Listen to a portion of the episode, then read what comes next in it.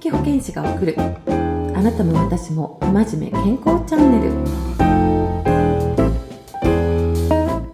この番組は大切な方のために不真面目ながらも健康になっちゃおうという方法をご紹介している番組です。パーソナリティは、えー、現役保健師として医療に携わっている私ここがお送りしています。ということで今回は第3回になります、えー、前回もえー、アルコールのことについて取り上げて、えー、お酒飲む前にまずはあの冬でも、えー、夏でもあの中がね体の中が、えー、冷えているのでまずホットワインとか温かいものを飲んでからお酒を、えー、飲まれるといいですよというお話をお伝えさせていただきました。今回はですね、えー、引き続きちょっとアルコールに関してね、えー、シリーズでお伝えをしていきたいなと思うんですけれどもえー、皆さん検診とかってされてますかね？その検診の中のお酒に関係した部分、えー、あのね、採血の項目で言うと、えー、GOT、GPT、ガンマ GTP というね、項目が、まあ、肝機能のところにね、えー、関係した数値でね、出てきて、えー、コーチになると、あお酒飲みすぎですねとかね、お話をされた経験のある方いらっしゃらないですかね。よくあるのがですね、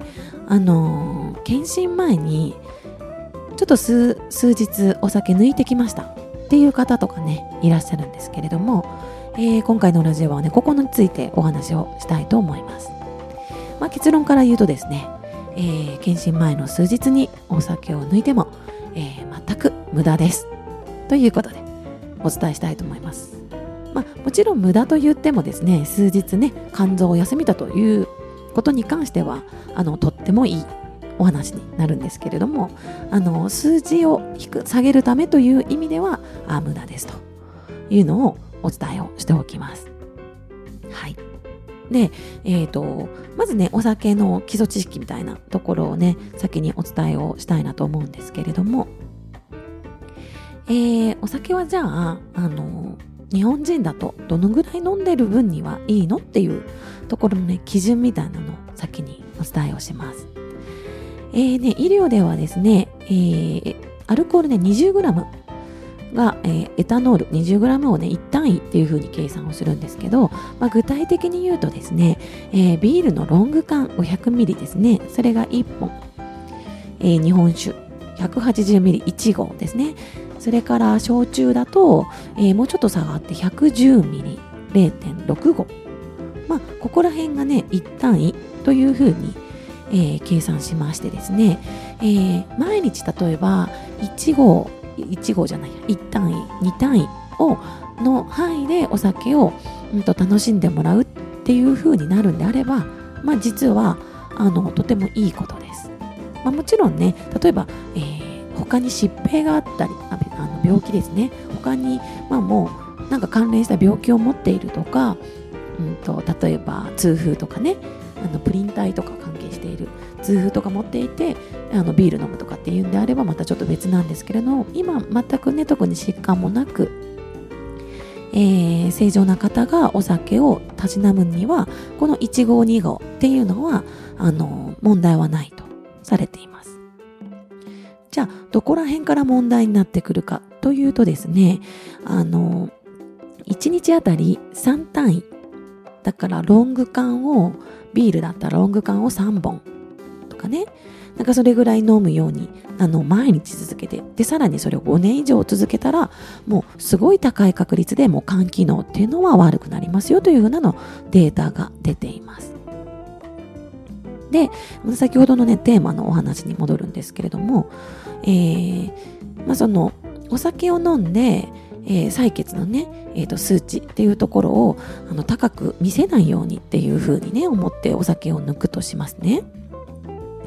で、えーと、この特にねこの数値の中のガンマ GTP っていうところがね結構影響しあの関連性があるんですけれども、えー、この数値をね例えば下げようと思ってもですね、えー、普段の飲んでる量の4分の1普段本当に例えばロング缶をよえー、4本飲んでいる。毎日飲んでいる人がいや私はもう1缶ぐらいで抑えてますよと言いたい。っていう場合はですね、えー、どのぐらい抜かなくちゃいけないのか検診前にね。ってなった時はですね、えー、実はこれ1ヶ月抜かないとねそのぐらい戻らないんですね。1ヶ月抜いてそのぐらい飲んでた人が1ヶ月抜いてやっと、えー、ビール1本分ぐらいの数値の出方になるっていうふうに、えー、言われているんです。ね。全くこのね1週間前ぐらいからねあの抜いてもね数値が正常になるっていうのは夢のまた夢ぐらいの感じになってしまうんですね。まあいいんですよ。いいんです。すごくいいんです。でも 体にね、いいので、あの、いいんですけれども、数値としてはそういうふうに捉えていただいたらいいんじゃないかなと思うんです。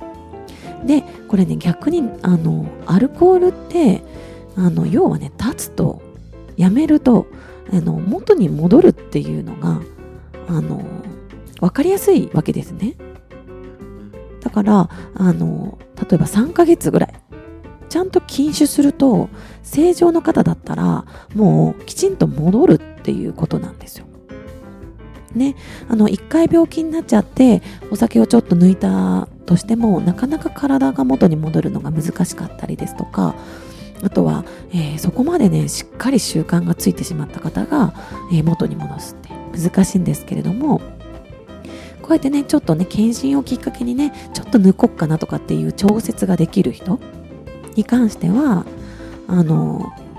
もうきちんとね、まず一旦3ヶ月抜くとかって言って、えー、すれば、それまでね、ちょっとずっとあの飲み会続きでね、体に悪いな、肝臓に悪いなって心配している方も、えー、その分きちんと、えー、ちゃんと体は応えてくれるっていうのが、この、あの、アルコールの飲酒の部分になってきますので、ここはぜひね、トライしていただけたらいいなと思います。はい。じゃあ、えー、の、とはいえね、あの、これ不真面目健康法なのでね、単純にやめましょう。お酒少なくしましょうっていうそのありきたりなお話をねお伝えしたいわけじゃないんですね。えーと、まず今回は、えー、検検査前にねあの23日抜いても無駄だよっていうことを知っていただいた上でですね、えー、これ次回